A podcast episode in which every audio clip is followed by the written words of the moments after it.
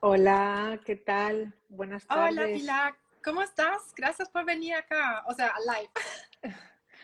Pues muchísimas gracias por la invitación. Es todo un placer eh, compartir conocimiento y conocer experiencias de, tu comunidad. De, gracias, Pilar. Y bueno, estoy muy feliz. Eh, Pilar es gastroenteróloga. ¿Eres de España, Pilar? ¿Dónde estás ubicada en España? Eh, trabajo en Murcia. Murcia es una provincia que está en el sur de España, cerca de Andalucía, entre eh, el Levante, en el Mediterráneo.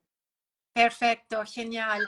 Bueno, maravilloso porque ella es gastroenteróloga, especialista en enfermedades inflamatorias intestinales, ¿cierto? En colonoscopia. Pilar, tú haces colonoscopia muy seguido, me imagino. Sí, bueno, mm, yo soy gastroenteróloga, como bien has dicho, y me dedico fundamentalmente a la endoscopia digestiva. Lo que más hago en mi centro es eh, dirijo el programa de prevención de cáncer de colon y llevo todos los, muchos de los pacientes en alto riesgo en cáncer, eh, en cáncer digestivo, no solamente de colon, sino cáncer de esófago, estómago, páncreas, vía biliar, colon. Y me dedico, a muchísima endoscopia. Prácticamente el 80% de mi actividad asistencial es la endoscopia. Y luego la docencia, porque mm, soy profesora de universidad en la Universidad de Murcia y también le dedico mucho tiempo a la, a la docencia, tanto pregrado a los estudiantes de la Facultad de Medicina, como también dirijo la formación de los residentes MIR, que están formándose en la especialidad de aparato digestivo en mi hospital. Así Genial. ¿Es la colonoscopia y la endoscopia como lo más común que haces en tu trabajo? ¿Son los exámenes como más frecuentes como gastroenteróloga? A ver, la endoscopia, para quien no lo sepa, es el concepto global, ¿no? Es lo que viene a decir que es un, un, un endoscopio que es un tubo fino y flexible que se introduce por las diferentes cavidades del organismo. En el caso del aparato digestivo, cuando se introduce por vía oral, hablamos de gastroscopia o también lo habréis oído como esófago gastroscopia, porque lo que estudia es el esófago y el estómago, y luego cuando se introduce por vía anal, lo que ve es el colon, ¿vale? Exacto. Pero luego existen otras muchas modalidades de endoscopia digestiva en función del órgano que queramos explorar, que a lo mejor son menos conocidas, como por ejemplo es la cápsula endoscópica, que no sé si habéis oído hablar de esa pastillita grande que se toma por vía oral y que hace un mapa. ¿Qué es la diferencia hay entre con eso, con la gastroscopia, la colonoscopia, para también para los demás que están escuchando? Pues porque la cápsula endoscópica, aunque hay varias modalidades de cápsula de esófago y cápsula de colon, la indicación más habitual es para la patología de intestino delgado. Cuando un paciente tiene una sospecha de una afectación en intestino delgado, como el, intestino delgado es un órgano difícil de explorar porque está eh, pasada la segunda porción duodenal. Es cierto que con la colonoscopia solo llegas como hasta el ilium, ¿cierto? Y eh, más allá no. ¿Para eso es la cápsula? Efectivamente Efectivamente, la cápsula endoscópica es para ver todo lo que queda entre la segunda porción del duodeno, que es hasta donde llega la gastroscopia, hasta el ilion terminal, que es hasta donde llega la colonoscopia. Ahí tenemos unos, dependiendo del, fenotipo de cada persona, pues entre 8 o 6 metros de intestino delgado que se estudia con la cápsula endoscópica, pero esta es una herramienta solo diagnóstica, es decir, solo sirve para mirar. Pero si, por ejemplo, encontramos un área inflamada o encontramos alguna lesión o algo que haya normalmente una lesión vascular o algo que esté sangrando, entonces tenemos otra modalidad endoscópica que es la enteroscopia, que es la endoscopia que estudia el intestino delgado. ¿Y eso es con un tubo o cómo sería eso? Eso es con un tubo largo y flexible y nosotros en nuestros, hay varias modalidades, pero la más conocida es una que se llama enteroscopia de doble balón. En uno de mis vídeos de esta semana eh, muestro un enteroscopio porque nosotros hacemos un curso de, para patología de intestino para patología de intestino delgado, ¿vale? Maravilloso. Y, y somos referentes europeos y españoles para esa técnica. Tenemos una casuística de más de 1.600 casos. Bueno, el caso es que eh, lo que lleva es como un tubo largo y flexible con un balón en la punta y otro tubo, que es un sobretubo de silicona o de látex, con otro balón en, en, los extremos. Y vamos haciendo como un juego de hinchado y desinflado de balones del enteroscopio del sobretubo de forma que con eso vamos avanzando a través del intestino delgado. Wow. Ah, Es una técnica muy invasiva, es verdad, que se hace con sedación profunda, con anestesista, pero nos permite ver pues gran parte de la patología de intestino delgado, por ejemplo. Eso se hace cuando algo se descubrió que se debería ver mejor en el intestino delgado y ya se haya hecho lo de la cápsula. Ahí se hace esa, esa que dijiste ahora, la endoscopia. Eso se hace cuando, por ejemplo, hay un paciente con una sospecha de una enfermedad, por ejemplo, vamos a centrarnos en la enfermedad inflamatoria intestinal. En este caso sería para la enfermedad de Crohn porque la enfermedad de Crohn, como sabemos, puede afectar a cualquier tramo del aparato digestivo. Exacto. Eh, sin embargo, la colitis ulcerosa solamente afecta al colon. Entonces, en el caso de la enfermedad de Crohn, cuando tengamos un paciente que sospechamos por la clínica, por datos analíticos eh, o por alguna prueba de imagen radiológica que nos dice que puede haber una inflamación en algún área del intestino delgado, utilizaríamos primero la cápsula para ver qué área es la que está inflamada y si se confirma, tenemos que entrar con la enteroscopia porque es la herramienta que nos va a permitir coger una biopsia. Ah, perfecto, perfecto. Pero eso viene después de la colonoscopia, ¿no? La colonoscopia como que es lo primero que se hace. Sí, entonces, a ese paciente, primero, se le ha hecho una gastroscopia que suele ser normal. Según, una colonoscopia que es normal, ¿vale? Se le hace. Y cuando no se detecta nada en la colonoscopia, no se ve nada en la gastroscopia y sospechamos patología de intestino delgado, es cuando utilizamos estas herramientas. ¿Y cuándo estarías sospechando eso por las analíticas en la sangre, por niveles inflamatorios en ese caso, cuando no se ve nada ahí en la colonoscopia y ahí piensas que se debería ir más al intestino delgado? Claro, cuando es un paciente pues con una clínica llamativa, que vemos unos análisis pues que normalmente suele asociarse a una anemia ferropénica o algunos déficits nutricionales, vemos que, está con sintomatología llamativa, em, que la iliocolonoscopia, que es la zona más habitual a nivel del ilion y del colon terminal, eh, donde se suele mayoritariamente afectar la enfermedad de Crohn, pero no hay patología relevante. O a veces hacemos un estudio de imagen, una ecografía o una enteroresonancia y vemos que hay alguna zona de intestino delgado que pueda estar dilatada, engrosada o inflamada. Exacto, ah, ya, exacto. Y con el colon irritable, por ejemplo, es así que se descarta hacer este tipo de examen porque no se ven otras analíticas alteradas y como que se hace la colonoscopia y se ve todo normal, ni hay otras alteraciones en los exámenes. Claro, en el síndrome de intestino irritable lo que suele ocurrir es que son pacientes con sintomatología digestiva, pero que los datos analíticos son normales, la calprotectina fecal, que es un reactante que utilizamos para ver actividad inflamatoria intestinal, es normal, ciertos biomarcadores son negativos, la PCR, la OBSG, no hay anemia, no hay déficit de micronutrientes, o sea, cuando vemos todo que parece normal.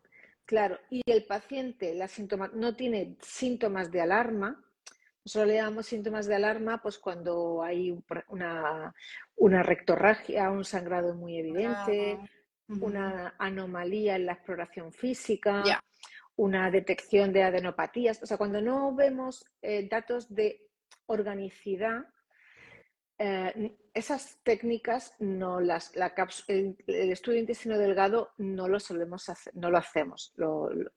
hombre, otro té, a veces podíamos plantearnos si nos podíamos plantear una cápsula, porque, a ver, la cápsula es una prueba muy bien tolerada por el paciente. Se, se traga eh, nomás se traga y ya está, no necesita ninguna preparación previa, no necesita ninguna sedación.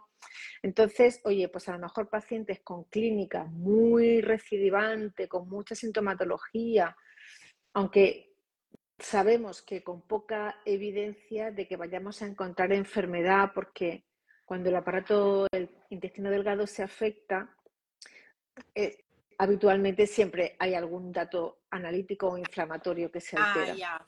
Por eso no se usa tan frecuente o no de inmediato. No, no. Lo que más se usa, que todo el mundo conocerá porque está ya muy normalizado, pues es sobre todo la gastroscopia y la colonoscopia que tanto se utiliza. Luego también tenemos otros estudios endoscópicos, por ejemplo, cuando queremos estudiar el páncreas y la vía biliar, utilizamos otra técnica que igual has oído, que es la colangiopancreatio retrógrada endoscópica, que también conocida como CPRE, que es para el abordaje de la vía biliar eh, y la ecoendoscopia, que es una técnica que combina la endoscopia con la ecografía. Que ya. ¿Y lo... para... ¿Qué es para? No, pues es muy curiosa, yo es de las que más hago en mi centro, que ah. llevas como un traductor de ecografía en la punta del endoscopio. Y entonces eh, haces una ecografía muy, muy, muy precisa a través del tubo digestivo y estás viendo todo lo que hay alrededor, mediastino, todo lo que hay a través del estómago, páncreas y vía biliar. Interesante. Em, lo que más veo, que también fue mi caso con la enfermedad de Crohn, que primero em, se hace típicamente con los pacientes que al final reciben diagnóstico Crohn, colitis ulcerosa, pero también colon irritable, que se hace, si realmente va al colon, bueno, se comienza con la colonoscopia. Entonces, este es un tema que da tanto miedo a los pacientes, probablemente que tú lo conozcas como gastroenteróloga que las personas tienen mucho miedo de eso porque es con, bueno, es con anestesia. Entonces también por eso te quería invitar que cuentes como tu punto de vista como gastroenteróloga, qué haces tú durante el examen o tal vez comencemos con quién realmente necesita una colonoscopia. ¿Cuándo es recomendable una colonoscopia? ¿Para qué, qué tipo de personas? Pues mira, fundamentalmente en cualquier paciente que nos venga a la consulta eh, contando una enfermedad crónica um, sobre, eh, por ejemplo, diarrea crónica de tiempo de evolución, en el que veamos una analítica con anemias ferropénicas, con déficit de micronutrientes, en los que le hemos hecho previamente un estudio con análisis y con reactantes inflamatorios en el que veamos que están alterados, por ejemplo. Eso sería una indicación de colonoscopia. Otro, sobre todo, cuando vienen con rectorragias, que es con deposiciones con sangre. Eh, eso, eso es indicación de hacer una colonoscopia. Y otra indicación que está cada vez más extendida y es el motivo por el cual se hacen tantísimas endoscopias en nuestras unidades es para la prevención del cáncer colorectal. Con la edad, ¿cierto? ¿A partir de qué edad todos debemos hacernos colonoscopia? Bueno, vamos a ver. Este es un tema delicado porque sí que es verdad que las estrategias de prevención de cribado poblacional lo que aconsejan es realizarse un test de sangre oculta en heces, ¿vale? Y si ese test es positivo, ¿vale? Pues sería indicativo para hacer una colonoscopia, porque se ha detectado en los análisis pues que hay un restito de, o sea, sangre que el ojo humano no lo ve, ¿no? Exacto. Vale. Entonces habría que ver si es que hay alguna patología normalmente dentro del colon que lo habitual son pólipos, eh, que son lesiones preneoplásicas, es decir, antes de que aparezca el cáncer colorectal, aparecerían esas lesiones polipoideas, ¿vale? Con unas características anatómicas, histológicas concretas, ¿vale? No todos los pólipos son neoplásticos, serían pólipos adenomatosos con displasia, ¿vale? ¿Todos en algún momento tienen pólipos o no en todos los casos con personas completamente sanos, tal vez no tienen pólipos o todos tienen en algún momento de su vida? El 80% del cáncer colorectal bien, aparece a partir de una lesión polipoidea adenomatosa con algún grado de displasia, que va con el tiempo creciendo, creciendo, creciendo, ¿vale? Hasta que hay una secuencia que se llama adenoma, carcinoma, que es que la mayoría de los pacientes, ¿vale? Tiene una historia natural bastante larga, es decir, desde que aparece la lesión hasta que se desarrolla el cáncer, aparece una historia, puede ser años, ¿vale? Puede ser años. ¿Qué es lo que ocurre a veces? Pues que puede haber pacientes que bien pues por alteraciones epigenéticas, por alteraciones nutricionales, porque tengan antecedentes familiares de cáncer de colon en su familia, eh, tienen un, riesgo un poquito más aumentado o que haya un síndrome hereditario, es decir, un paciente que haya heredado en sus genes una mutación en el que va a hacer que esa secuencia de noma carcinoma sea muy cortita y casi casi que desde que aparece la lesión, ¡pum!, ya es maligna. Wow. Entonces, hay que... Y luego también, perdona Linda, que esto también es importante, sobre todo en tu comunidad, eh, pues que hay pacientes con enfermedades como es la enfermedad intestinal, la enfermedad inflamatoria intestinal, como la colitis ulcerosa o la enfermedad de Crohn, que cuando tienen una afectación de colon mm, eh, importante, sobre todo afectación pancolónica, le llamamos, con algún grado de actividad inflamatoria que haya podido tener severo, y tiene una enfermedad de larga evolución, de más de 8 o 10 años, sabemos que es también una patología que puede predisponer al cáncer. Entonces, lo que hacemos es mm, meterlos en un programa de detección precoz y les vamos secuenciando revisiones con colonoscopia, pues cada X tiempo. Si tienes, em, digamos, una predisposición porque en tu familia ya hay enfermedades intestinales que aparecieron, ¿recomendarías como gastroenteróloga más temprano la colonoscopia de prevención? Sí, absolutamente. De, hecho, ya están empezando a aparecer guías de práctica clínica. Cuando hablamos del cáncer, cuando, eh, cuando estamos hablando de cáncer colorectal, siempre hay que intentar hacer un estudio endoscópico en pacientes 10 eh, años antes del diagnóstico de cáncer de colon del familiar de primer grado. Por ejemplo, yo tengo un padre, yo ah. tengo un padre que ha tenido un cáncer de colon con 60 años, ¿vale?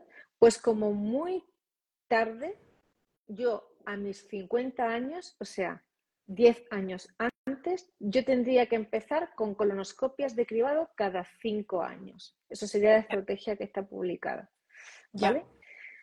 Si a mí me diagnostican algún pólipo o alguna lesión, entonces, en función del número de pólipos, del tamaño y del grado de histología, mi siguiente revisión va a ser a los seis meses o al año o a los tres años o a los cinco años.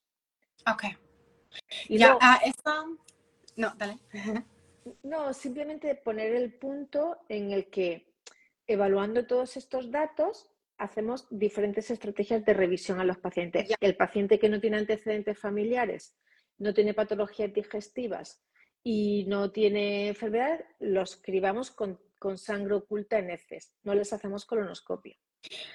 Sí que es verdad que están saliendo biomarcadores, además de la sangre oculta, pues con firmas microbianas o con eh, oncogenes, con células con ADN metilado, o sea, que mejoran la sensibilidad de los test de sangre oculta en heces, por ejemplo. Ya. Y por ejemplo, con pacientes con enfermedad de Crohn y colitis ulcerosa, ¿cada cuánto tiempo se deben hacer la colonoscopia? Pues en principio, pacientes con afectación que hayan tenido pancolónica, ¿de acuerdo? Eh, se les tiene que hacer una colonoscopia eh, a partir de los 8 o 10 años de haber aparecido la enfermedad y, ya pues dependerá de los hallazgos que se hayan detectado. Si es un colon, pues que está libre de enfermedad, que no esté inflamado y que no tiene, pues se pueden estar haciendo pues cada, cada, tres, cada tres o cinco años. Si es un colon con datos de actividad inflamatoria, con pseudopólipos o con, aunque estén ya cicatrizados, pero que tenga lesión, lesiones que son pseudopólipos inflamatorios, no suelen ser displásicos. Sí que les hacemos revisiones endoscópicas periódicas, a lo mejor anuales, intentando ver que no haya ningún grado de displasia en ninguno de esos pólipos inflamatorios. Mm. Entonces, en la, la colonoscopía, para las personas que nunca se han hecho una, ¿qué se puede imaginar el paciente que pasa durante la colonoscopia? O sea, primero tenemos que hacer una preparación, ¿cierto? Tenemos que vaciar el intestino y después, um, Pilar, ¿cómo funciona la colonoscopia con el intestino vacío cuando está pues, llegando el paciente allá? Pues mira, como tú bien has dicho, la colonoscopia necesita una preparación previa. Entonces, el paciente lo que tiene que hacer es que dos días antes pues se le indica que haga una dieta sin fibra. Pues que, y que intente hacer una dieta blandita, pues, pues tome tortilla. Libre de residuos, ¿cierto? Sí, pues que no tome ni frutas, no tome verduras, no tome legumbres ni cereales integrales. Se le aconseja pues que haga una dieta dos días antes, pues con muchos líquidos, sobre todo agua, y que haga pues pues carne, pescados a la plancha, tortilla, algo así. Bueno. Vale, Luego, el día de antes, ¿vale? En función de si la colonoscopia se hace en hora de mañana o de tarde, lo que se tiene que tomar es un preparado, que ahora pues, pues hay muchos, eh, han salido muchos antes, eran preparados que estaban muy malos, que se toleraban muy mal, que y te metían mucho volumen, con gran cantidad de líquido. Las pacientes, la verdad que, que, es que toleraban muy... sí, lo pasaban mal porque los preparados es que realmente es que eran muy incómodos. Y yo Pero afortunadamente, a día de hoy, las preparaciones son cada vez mejor toleradas, ¿vale? Y cada vez tienden a que el paciente tome lo que es menos volumen de preparado. Nosotros utilizamos dos preparaciones en mi centro, que son las que están las que tienen mayor, eh, los mejores resultados en cuanto a limpieza colónica y tolerancia del paciente.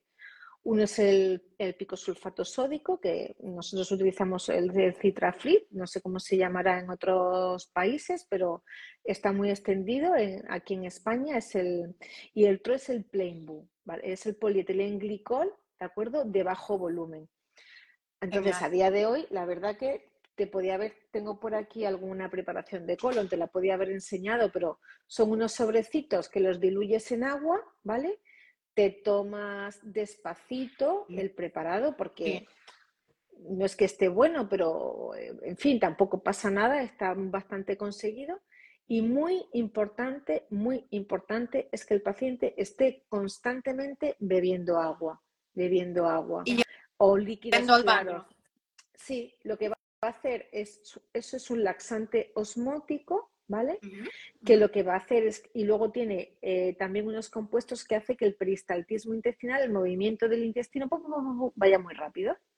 De forma que habitualmente, pues a las 3, 4 horas de haberte tomado el preparado, el paciente va al baño. Y se suele tomar un, un sí, y son muy efectivos son muy efectivos. En condiciones normales, los pacientes vienen muy bien preparados y con el colon completamente limpio. Entonces, eh, eso sí, y se toman dos veces. Uno, se suele tomar pues unas ocho horas, eh, unas ocho o diez horas antes del procedimiento. Por ejemplo, si la colonoscopia la tienes citada por la mañana, a las nueve o a las diez de la mañana, pues te tomas un preparado por la noche a las once de la noche Y el segundo preparado, que haces lo mismo, te lo tomas pues unas cinco horas antes de la colonoscopia. Por ejemplo, si la tienes a las nueve, pues a las cinco a las seis de la mañana te tomas el segundo preparado. Yo el otro día lo hice para mi colonoscopia, fue como a la una de la mañana y bueno, ahí, eso sí, porque dice todo el mundo que la preparación es como lo más desagradable y bueno, estoy de acuerdo porque durante la colonoscopia no sientes nada y ahí, bueno, vas durante unas horas al baño constantemente para vaciar, pero bueno, no es agradable, no es el fin del mundo tampoco. pero ¿cómo al final se deben ver las heces para que uno sepa que haya hecho bien la colonoscopia? Es porque, o sea, las heces ya no salen, ¿cierto? Sale un líquido, Sale agua. ¿Tiene que ser clara eh, el agua o debe tener aún un color? A ver, normal, lo mejor es que salga un líquido claro, pero habitualmente suele ser un líquido claro amarillento. Ah, amarillento es un poquito amarillento porque arrastra el color que le da a las deposiciones son las sales biliares. Entonces, em, cuando ya no quedan deposiciones formes, pues lo que aparece es un líquido como, como el color de la bilis, un poquito anaranjado. Amarillito, amarillito, como, sí, pues cuando, el, cuando las sale, es como casi como si hicieras pipí, o sea, una cosa así parecido. Sí, sí, sí, sí. Es casi transparente. Y lo más importante, porque muchos pacientes, que es que esto lo, nosotros lo recalcamos mucho, porque además es que beban mucha agua, por lo menos dos litros o tres litros de agua, porque si no, algunos pueden llegar como muy deshidratados, deshidratados. Sí, sí. Sí, me recuerdo de eso porque también llegué como, no deshidratada, pero con el intestino completamente vacío, así tienes que ir en ayuno, ¿cierto? ¿Cuántas horas de ayuna, o sea, debes tener para ir a la colonoscopia? A ver, no, esto es un tema que con los anestesistas pues siempre lo tenemos en discusión porque, eh, porque, claro, los anestesistas quieren que el paciente esté en ayunas seis o ocho horas antes. Y nosotros tenemos comprobado que que cuanto más cerca tomas el preparado de la colonoscopia, más limpio viene el paciente. Entonces, para líquidos claros, las guías de sedación con los anestesistas, cuatro horas, cuatro horas de... Nosotros le recomendamos a los pacientes que empiecen el segundo sobre unas cinco horas antes, que estén una hora tomando líquido que estén tomando aguas, sobre todo, o eh, con el agua fría o algún zumo de, manzana, algo muy clarito, o, algún, algún líquido Aquarius o algo así.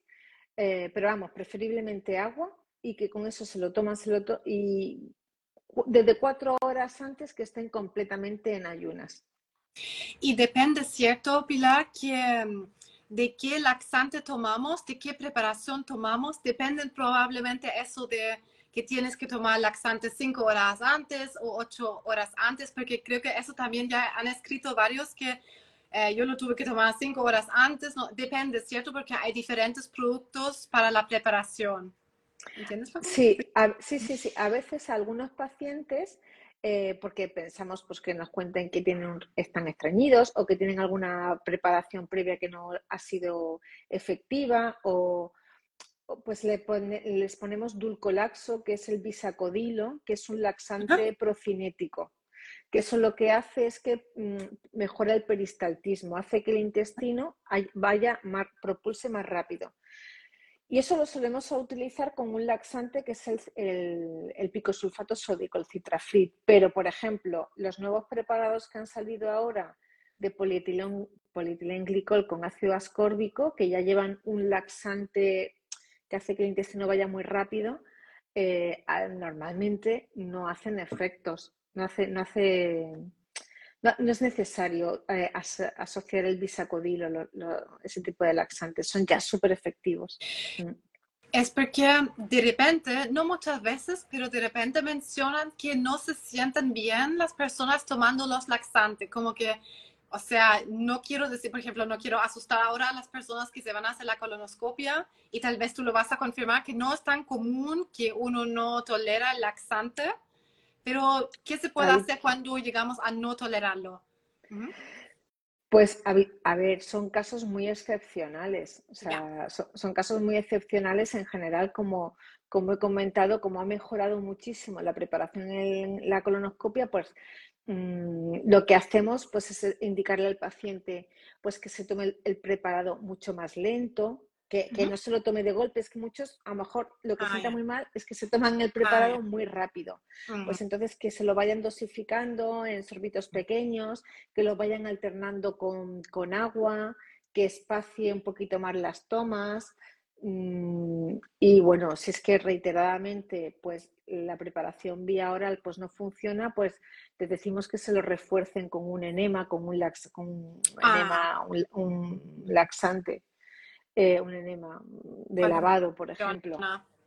Pero vamos, son casos muy excepcionales porque ya te digo que las preparaciones colónicas están funcionando muy bien.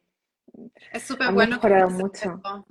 Eso seguramente que va a poder calmar a muchas personas. Y, ok, viene el Mira, por aquí alguien dice, Plain Boo fue horroroso para mí. Es demasiado líquido a la vez. Pues a veces los pacientes que toman Plainbu, el problema está efectivamente que se toman el sobre muy rápido. Y entonces es verdad que tiene poco volumen porque son 500 mililitros, tú los, pero cuando te intentas tomar eso de golpe, o sea, muchos pacientes vomitan. Entonces es muy importante decirles que lo tomen poco a poco y que vayan alternándolo con agua. Ya, súper importante que dices eso. Ok, súper bueno. Y también, ya, perfecto. Em, el intestino está vacío, lo logramos, fuimos al baño muchas veces y ahora nos espera la colonoscopia. ¿Qué va a pasar? Pues nada, pues nada, pues, pues, pues nada, va a pasar que el paciente va a llegar a la unidad de endoscopia. Habitualmente allí lo recepciona un enfermero, nosotros tenemos un enfermero en el control que es el que recepciona a todos los pacientes, pues lo pasa a una camilla, ¿de acuerdo? Nosotros no les hacemos que se cambien de ropa, pero hay muchas unidades que les dan un pijama y el paciente se entra en un, en un aseo, ¿no? Se, se, cambia, se pone un pijama del hospital y se le coge una vía, ¿vale? un, acceso venoso. Pues nada, el paciente se tumba en la camilla, le hacemos un chest leak de preguntas, confirmamos pues que está toda la documentación, el consentimiento informado pues es, es, un documento obligatorio el que se da el consentimiento para hacerse el procedimiento y se preguntan por alergias, se revisa la medicación que toma el paciente, sobre todo, muy importante, la toma de antiagregantes y de anticoagulantes, los cuales hay que retirarlos previamente.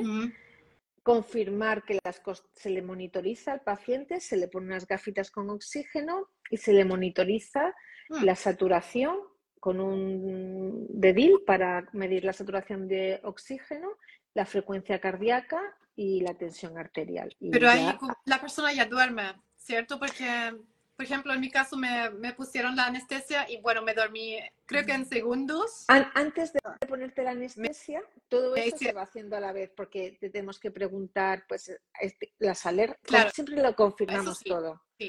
Que no tengas alergias, que no tengas alergias alimentarias porque el, y porque el fármaco que utilizamos habitualmente es el propofol, que tienen algunas trazas de, de, eh, de huevo y de soja y de frutos secos. Entonces, pues en los pacientes que tienen alergias, siempre preguntamos alergias alimentarias al huevo, a la soja o a los frutos secos, ah, en los que cuál es el propofol, pues a lo mejor no sería el producto anestésico para utilizar, el fármaco anestésico para utilizar. ¿Ahí se usa sí, utilizamos eh, el midazolam y el fentanilo o utilizamos otro, otro producto y ya está. Entonces, mm, todo está bien el paciente está estable, las constantes son adecuadas, no está desaturado, ah, los consentimientos están firmados, ha retirado los fármacos antiagregantes o anticoagulantes, pues empezamos a administrar el propofol. El propofol es un fármaco realmente un hipnótico y lo que hace es que va metiendo poquito a poco al paciente como en un sueño muy, muy, muy, muy placentero. No se da cuenta Exacto, y, así y se duerme. Eh, y se duerme plácidamente. nosotros cuando, y es muy rápido, o sea, desde que el paciente le administramos el fármaco hasta que lo dormimos, muy rápido. Le vamos, nosotros trabajamos con una bomba de perfusión en el que lo calibramos el volumen de Propofol con el peso del paciente, va infundiendo la bomba, vamos metiendo bolitos, vamos monitorizando poco a poco que el paciente está reaccionando bien, vemos que las constantes están todas estables y nosotros cogemos nuestro endoscopio, lo introducimos por vía anal y empezamos a hacer el procedimiento. Y es, tan, perdón, em, solo para compartir que es tan rápido que uno se duerme que primero te hacen esas preguntas que mencionaste, las alergias y todo, pero después ya te dan la anestesia por la vena y te duermes, pero tan rápido y no, te, no sabes de nada más y después ya no sabes que después el gastroenterólogo viene ahí con, bueno, a, introducir algo ahí. Sí, se introduce un tubo por vía anal y entonces se hace el procedimiento, se hace la endoscopia. Hombre, nosotros como estamos muy entrenados y forma parte de nuestra formación, eh, para nosotros una colonoscopia diagnóstica, es decir, que no haya que hacer ningún procedimiento terapéutico ni nada, pues es un procedimiento pues que habitualmente pues eh, en 10-15 minutos lo hemos terminado, ¿vale? Eh, entramos más o menos rápido. Es rápido, ¿cierto? No demora horas, no, es, no sientes nada y es muy rápido. Es, para nosotros técnicamente pues un profesional eh, adecuado, debidamente formado, pues es un procedimiento rápido diagnóstico. Luego lo que hacemos es que intentamos hacer, cuando ya hemos llegado al, al colon, entramos, entrar en el ilion es un poquito más complejo porque está como muy angulado, pero luego, y luego vamos retirando el endoscopio lentamente para ver todo en detenimiento, que no, se nos escape ninguna lesión, pues ninguna área inflamatoria, ningún pólipo, porque el colon en realidad está como plegado, está así como cerradito, como plegadito. Y en ese procedimiento necesitamos insuflar aire, ¿vale? Para que el colon se distienda, las austras se abran y podamos ver, ¿vale? Podamos ver bien las paredes. Y vamos haciendo una retirada muy lenta, muy lenta, revisándolo todo muy bien. En el colonoscopio, nosotros tenemos unos mandos en el que vamos girándolo derecha, izquierda, arriba y abajo, ¿vale? en otra ocasión si no, te comparto una, un vídeo o una foto o algo de lo que es el endoscopio para que lo veas, porque es, eh, muy guay. Y, entonces nosotros con, ese material vamos eh, haciendo los porque el colon es un tubo recto. El colon es un tubo, tiene el, recto, pero luego hace un zigzag el sigma, va el colon descendente, hace el ángulo esplénico, una curva, el, el colon transverso, otra curva que es el ángulo eh, hepático y luego baja por el colon ascendente hasta que llega al fondo de ciego y conecta con el ilion terminal. Es decir, que el, colon es un órgano largo y tortuoso. O sea, entonces hay que tener muchas habilidades técnicas para poder hacer una colonoscopia, una colonoscopia pues técnicamente bien. Y a veces nos pasa, que es cuando que nos encontramos lesiones, pues si nos encontramos una lesión inflamatoria, porque estamos intentando diagnosticar una enfermedad inflamatoria intestinal, el endoscopio tiene dentro como un canal de trabajo por el que podemos meter instrumental, como una pinza. Metemos una pinza que tiene en la punta una cazoleta, pap, y cogemos eh, un trocito de mucosa. Como para la biopsia. Claro, hacemos una biopsia, que eso luego lo remitimos al laboratorio de, de, anatomía patológica y el médico de anatomía patológica, que es el que estudia las celulitas al microscopio, pues es el que nos daría el diagnóstico. En otras ¿Y si hay alguna alteración por ahí? ¿Y qué se puede, por ejemplo, diagnosticar una biopsia? Pues una enfermedad inflamatoria intestinal, la, colitis ulcerosa, la enfermedad de Crohn, el diagnóstico se hace por varias cuestiones, por la suma de varios datos. Uno, los síntomas clínicos. Dos, los datos analíticos Tres, los hallazgos endoscópicos inflamatorios que, demostrados en, el aparato digestivo y los resultados histológicos de las biopsias. Porque se ve un infiltrado linfoplasmocitario con una serie de características, ah, granulomas que son difíciles de ver, pero que son muy característicos de las enfermedades inflamatorias intestinales. Y luego miles de patologías que pueden afectar al colon diferentes a la enfermedad inflamatoria intestinal. Las, las eosinofilias, las colitis microscópicas linfocíticas, mm, en fin, el cáncer colorectal y los pólipos, que estábamos hablando antes de ello. Pues Exacto. Aparte, aparte de la biopsia, tú, bueno, tú estás ahí con una camarita, ¿cierto? Entonces tú ves también alteraciones directamente, me imagino como pólipos, divertículos, también se diagnostican con la colonoscopia, ¿cierto? Efectivamente, vemos, mm, efectivamente, vemos divertículos, estenosis, cualquier patología que pueda afectar el colon, que, es, que es muchísimo.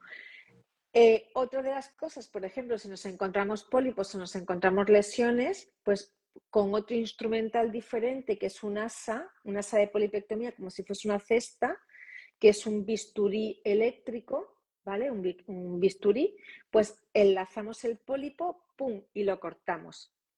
Y esa lesión, que, eh, puede ser pues de 5 milímetros hasta lesiones de 6 centímetros, o sea, es que hay algunas lesiones que es que son muy grandes pues esas también las reseca. Es como hacer una operación por dentro. En vez de operarte el, el colon y anastomosarlo, es como si por dentro cortáramos un trozo de, bueno, la lesión, un pólipo, y eso lo analizamos también el médico de anatomía patológica. Para que nos dé el diagnóstico, nos tiene que decir qué tipo de pólipo es y el grado de displasia que tiene, para poder nosotros establecer el riesgo de cáncer de ese paciente, si es que lo tuviera, ¿vale? Exacto. Ahí preguntaron justamente si, si se tenía ya cáncer al estómago, ¿es más probable tener cáncer al colon también? En principio no, salvo que esté en el contexto de un síndrome hereditario, por ejemplo.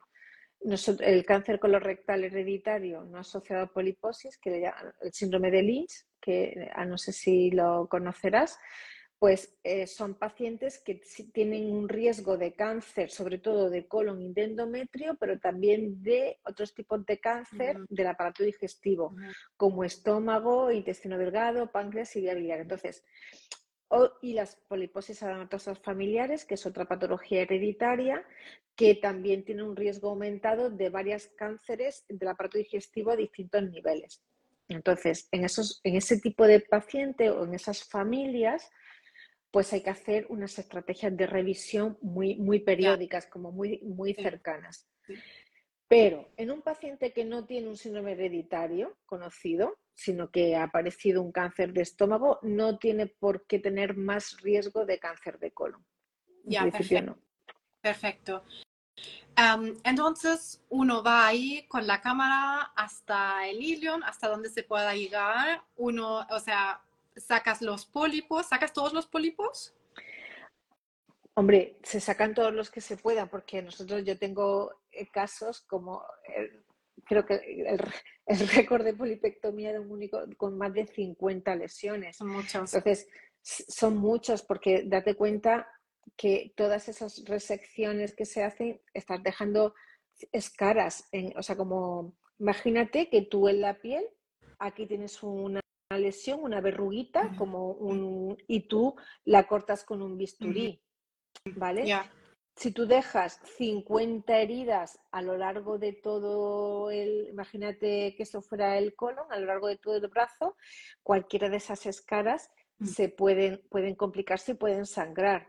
Entonces, hay que valorar un poco el, número de lesiones y el tamaño. No es lo mismo quitar una lesión de 5 milímetros que una lesión de 4 centímetros. La escala es mucho más grande. Entonces, ahí mm, hay que valorar el riesgo de complicaciones. a lo mejor es preferible eh, quitar mm, varias lesiones, ¿vale? Y luego, eh, dejar, si, hay, si quedan muchas, pues dejarlo para un segundo, un segundo procedimiento, ¿vale? Exacto. Ya. Nosotros sí que también tenemos herramientas para disminuir esas complicaciones, ¿no? Porque podemos poner como unas grapitas que hacemos clic, clic, clic, como unas suturas por dentro para cerrar esas escaras. Es decir, si yo cojo y quito una lesión grande de aquí, imagínate mi dedo, ¿no? Como si fuera un pólipo, y yo cojo, pum, y lo corto, se queda aquí esta escara, yo lo puedo poner una grapa, que también la meto, clac, y clampo esa cicatriz, que es lo que nosotros hacemos cuando quitamos una lesión grande, ¿no? ¿Para, ¿Para qué? Pues para evitar que ese paciente no haga una hemorragia. Porque si te salen escaras en el brazo es muy fácil. Tú le pones un algodón, le pones una venda eh, y las has tratado. Pero si tú tienes el colon con un montón de cicatrices sangrando, pues Eso te iba a preguntar, ¿es normal entonces si, si se quitan pólipos que después de la colonoscopia uno sangra un poco? ¿Tú no ves? A ver, no, no, no. La colonoscopia es un procedimiento a ver, es, a ver, la colonoscopia es un procedimiento muy seguro. La, tasa de complicación de un colonoscopia diagnóstica es del 0,01%, o sea, son raras las complicaciones. Y sí puede haber alguna complicación más cuando se hace una polipectomía o, se corta una lesión grande. Habitualmente eh, se, corta y, el, el 99% de los pacientes no se complican y van fenomenal. Puede haber un porcentaje pequeño de pacientes que puedan sangrar, pero son, es, bajito. También cuando nosotros vemos que quitamos unas lesiones muy grandes, pues lo que hacemos es prevenir y aplicar unas grapitas o poner eh, algo eh, o quemar las cicatrices con argón o aplicar técnicas para que esa cicatriz se repitelice y se cicatrice lo antes posible. El paciente no se entera. Es porque no, uno no se entera y los gastroenterólogos son súper capacitados, por supuesto, y aún el, el, paciente tiene de repente miedo que algo pueda pasar. Por ejemplo, también fue así en mi caso y le puedo recomendar a todos los pacientes que uno eh, comunica sus miedos antes al gastroenterólogo y ahí te explican más o sea, el proceso que van a tener cuidado, como que solo saber que ellas sepan que uno tiene miedo, como que ya hace la diferencia. Bueno, es normal, o sea, yo entiendo, o sea, vamos a ver, no, quiero, mm, es un procedimiento invasivo que requiere una preparación previa, una sedación, o sea, es un procedimiento que, que, es, eh, no es hacerse una, una prueba cualquiera. Entonces, eh, hay que ir bien preparado, pero hay que ir tranquilo y confiar en los profesionales. Desde luego, nosotros trabajamos en unidades muy seguras, cuidamos mucho la calidad de nuestros procedimientos y para nosotros lo primero, para todo el personal sanitario, es la, la, eh, la seguridad del paciente. Es lo que para nosotros prima por encima de todo. Somos, cuando hemos llegado a estar trabajando en una unidad de endoscopias, llevamos ya un bagaje muy grande de formación detrás. o sea, son, la carrera, son cuatro años de formación, es un entrenamiento tutorizado, muy reglado, con, con maestros, ¿no? Como nosotros la docencia y la formación está muy integrada en nuestro día a día. Y también eh, trabajamos. Es de rutina, ¿cierto? Ustedes hacen tantos exámenes de eso. ¿Cuántos haces más o menos? Mm. ¿Cuántos puedes hacer en un día? En, un, mm. en un, a ver, en un día. Un ejemplo. pues, por ejemplo, 10, Mm, siete procedimientos por la mañana y si me quedo de peonada de tarde, que cada vez tenemos más, pues otros seis o siete. O sea, yo un día puedo haber hecho 10, 15 procedimientos endoscópicos en un día. Y así todo, todos los días. Es, es rutina, como para dejar también ese mensaje que los gastroenterólogos hacen eso todos los días, están súper acostumbrados, saben exactamente qué hacer, que uno ahí, bueno, uno ahí se entrega, pero como mencionaron por aquí en los comentarios, que uno despierta súper genial porque em, despiertas tranquilo, eh, dormiste profundamente y ahí uno despierta como en calma. ¿cierto? ¿Cuánto tiempo en despertar? Pues si sabes calibrar bien la dosis y tú, nosotros ya, como tenemos ya muchísima experiencia en la sedación, que nos, eh, cuando ya vamos saliendo y en retirada, ya vamos bajando la bomba de Propofol, pues casi que es, pues es poco, al minuto de terminar el procedimiento, a los cinco vamos a suponer que hemos tenido cinco minutos.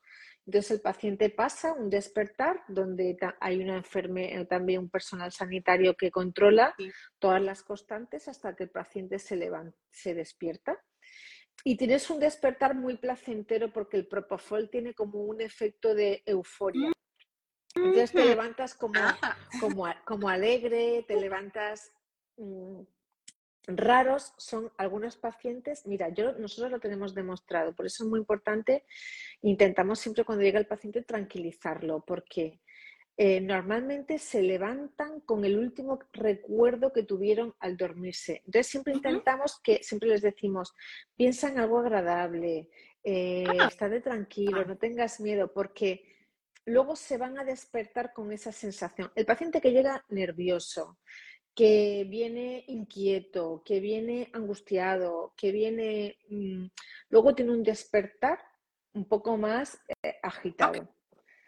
entonces, es muy importante eh, que el paciente intente llegar tranquilo, relajado, que confíe en los profesionales sanitarios que están ahí cualificados y, que se deje, y que se deje llevar. Si es que no tienes, lo mejor que puede hacer es hacer caso a los profesionales sanitarios y dejarse llevar. Absolutamente, confiar. Em, y después es normal sentir algunas molestias después de la colonoscopia. Ya hemos escuchado que sangrar no sería normal. No. A ver, a veces nosotros, como te he comentado antes, insuflamos aire para ver el colon. Entonces, ¿qué es lo que ocurre? Ah, mm, esto también es importante, es que no todas las unidades de endoscopia, el aparataje y lo que se usa es lo mismo. Entonces, yo, nosotros utilizamos, antes se utilizaba y todavía en algunas unidades se utiliza como el aire ambiente, o sea, el aire, entonces, eso se tolera mal porque los pacientes salían como muy distendidos, con, mucho gas. Pero nosotros ahora y desde hace ya tiempo en las colonoscopias utilizamos eh, CO2, que es dióxido, el CO2 es un gas que es muy fácilmente difunde muy rápido y prácticamente en, una colonoscopia normal enseguida el CO2 se dispersa y el paciente se levanta sin, casi sin molestias y sin distensión. Pero en las unidades de endoscopia donde no utilizan el CO2, pues ahí a lo mejor se puede levantar alguno con un poquito de, gas, de flatulencia. Hay, un poquito de diferencias. Aunque cualquier unidad de endoscopia que se precie, ya trabajamos todos con, con, CO2. Sí. Ya, Así que... eso se va evolucionando. Ya, genial. Y, después uno puede perdón. Nada, el paciente es un procedimiento ambulatorio, o sea que viene de su casa, como te he comentado, se le coge la vía, se revisan constantes, medicación, se le infunde el propofol, en unos 15 minutos eso está terminado y al despertar, vamos a suponer una media hora entre que se despierta y ya se levanta y hacer su vida. Ese día siempre les recomendamos, lo primero, muy importante, que siempre tienen que venir acompañados, ¿vale? Y no pueden utilizar, eh, no pueden conducir, porque como han estado con los efectos de un sedante, pues no pueden estar, eh, coger maquinaria, un vehículo y tampoco les, mm, no tomen decisiones importantes ese día, no, o sea, que intenten tomarse un día relajado y, y empezar a comer luego, pues pasadas pues a lo mejor las tres horas o cuatro ah, horas, pues que empiecen con mm, eh, al rato, pues empiezan con líquidos y luego normalmente al mediodía, pues una comida suave, prácticamente normal. Y... Sí, sí, sí.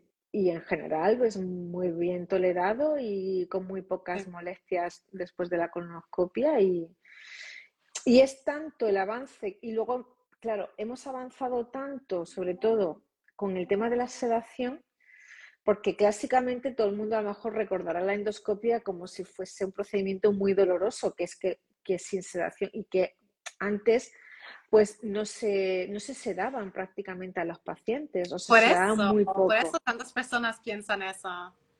Pero a día de hoy, vamos, yo creo que hay, habrá poqui, mm, no habrá unidades que no, no, no, no, trabajen sin sedación. Yo algunas anécdotas, algunos casos me he podido encontrar, pero, pero nosotros sedamos todos los procedimientos. Pero de ahí viene entonces como aún esa creencia de que es dolorosa. Bueno, claro, si estás despierto no debe ser muy agradable, pero hoy en día ya, ya nos podemos quitar. En una, en una unidad de endoscopias eh, es habitual, la sedación por nosotros, por los propios endoscopistas, está, está a la orden del día. Y los, eso sí, los, pacientes complejos, pluripatológicos, con muchas comorbilidades, con enfermedades asociadas o que sepamos que va a ser un procedimiento endoscópico muy largo, porque a lo mejor tiene muchas lesiones o la enteroscopia o es que es muy larga, la CPR, la ecoendoscopia, o sea, procedimientos ya más, más complejos que los hacemos con un anestesista. Nosotros, eh, en mi unidad, nosotros trabajamos con el anestesista que está todas las mañanas con nosotros en, nuestras unidades. Entonces, la mayoría de los procedimientos las vamos a hacer los endoscopistas eh, porque son pacientes, mm, eh, los procedimientos de rutina, diagnósticos sencillos, más habituales, pero los procedimientos mm, complejos, largos, eh, los utilizamos con los, los se dan los anestesistas. Ya, ¿dónde atiendes tú, Pilar? Porque eso también me preguntaron. Pues yo trabajo en varios, en el, en el Hospital Morales Meseguer, que es el hospital público de, aquí de Murcia, de España, y luego tengo la consulta privada en Clínica Médicas, en una, un centro médico eh, también en Murcia, y todos los procedimientos endoscópicos lo hago en el centro médico de Murcia, que tienen unas instalaciones nuevas eh, unos quirófanos espectaculares con, con anestesistas que trabajan con, nosotros en la unidad de endoscopia. Sí. Así que. Para, encontrarte ahí, para las personas en España, por supuesto, em, ¿alguna página web o que llamen al hospital o que vayan directo? No, mi, mi, mi, página web que es DRA de doctora, las siglas DRA, pilaresteban.com.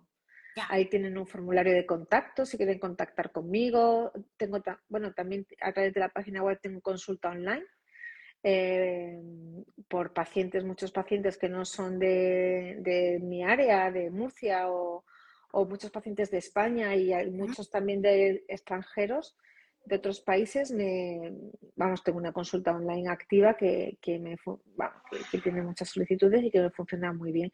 Por pedir segundas opiniones o que tienen un proceso diagnóstico porque quieran una valoración o un acompañamiento o, la, sobre todo también para la prevención del cáncer, pues a lo mejor me presentan pues su historia familiar eh, o los antecedentes que han tenido de cáncer, quieren saber cuál es su riesgo en cáncer y conocer cuáles son las estrategias de prevención que se tienen que hacer. Y luego también hago mucho asesoramiento nutricional, de, nutrición en enfermedades del aparato digestivo. Yo soy también la directora del área de nutrición de la fundación, dirijo la, el área de nutrición de la Fundación Española de Aparato Digestivo. Y, y, me hacen también, bueno, pues muchísimas consultas eh, pues de, relacionados con la alimentación en enfermedades del aparato digestivo, sí. Otro gran tema. Sí, sí, sí, sí, sí, sí. Ahora estamos trabajando mucho también en, generar materiales para pacientes, para difundir de buenos hábitos de salud digestiva. Bien. Vamos a dejar tus datos por ahí en la descripción también después del podcast para que te encuentren sobre todo los pacientes de España. Muy bien. Muchísimas gracias. Nada, Linda, un placer. Y me alegra mucho el interés mostrado por este tema y por la endoscopia, que es, que es eh, eh, bueno, mm, mi tema de lo que más me dedico. Hay una pregunta que preguntan, ¿hay una forma natural de eliminar los pseudopólipos y los pólipos? Pues no. En el momento en el que aparece un pólipo, eh, eso hay que resecarlo con, por una polipectomía endoscópica. Lo que sí hay estrategias de prevención para que aparezcan lesiones polipoideas, es decir, siempre evitar tóxicos como el tabaco, el alcohol y una alimentación micronutricionalmente bien balanceada y con un aporte de fibra importante, siempre que sean pacientes que no tengan complicaciones para tomar fibra, eh, pues son factores protectores para no desarrollar lesiones preneoplásicas como pueden ser los pólipos colónicos. Perfecto. Pero una vez que han aparecido, hay que quitarlos con, con una asa de polipec, con bisturí, una Pero como hemos visto, eso se hace en una colonoscopia y no es como un proceso muy complejo, ¿cierto? Nada, eso para nosotros es, de rutina, es el pan nuestro de cada día. O sea, eso es eso para nosotros un endoscopista avezado y con una formación adecuada y que tenga experiencia porque no todos los gastroenterólogos hacen endoscopia. ¿Mm?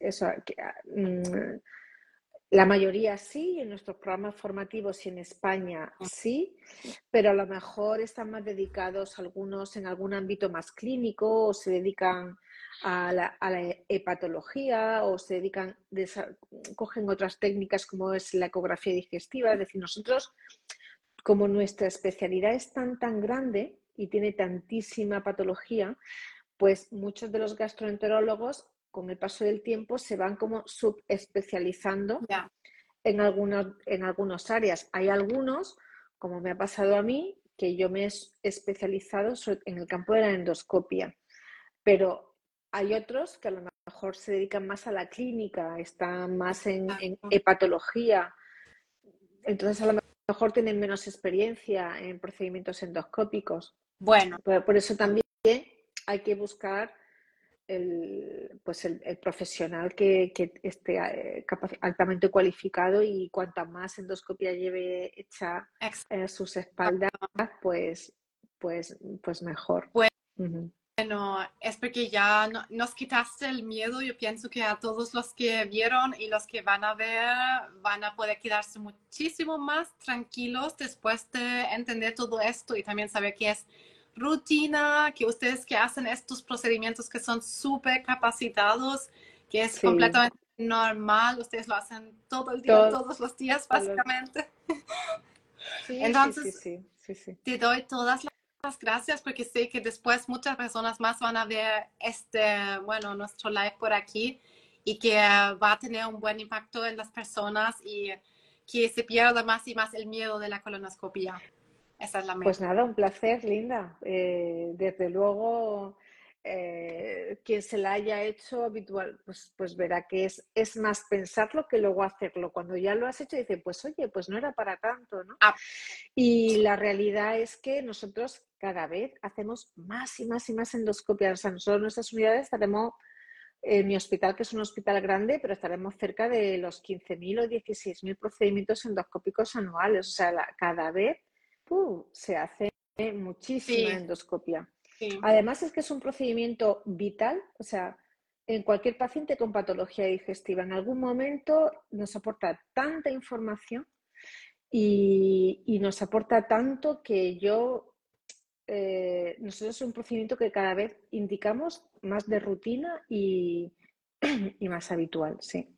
Y también ahora con menos miedo, ya que sabemos que ahora se hace con anestesia y ya no sin anestesia, que ya no duele nada porque no sientes nada. Bueno, nos quedamos tranquilos todos. Muchísimas gracias, Pilar. Y bueno, hay muchos temas más para hablar en lives. De repente volvemos a hacer uno, pero te lo agradezco mucho, mucho, mucho. Pues nada, pues Linda, cuando quieras, pues eh, me tienes a tu disposición. No. Así que. Gracias, Pilar. Un abrazo a España desde Argentina. un abrazo. Gracias.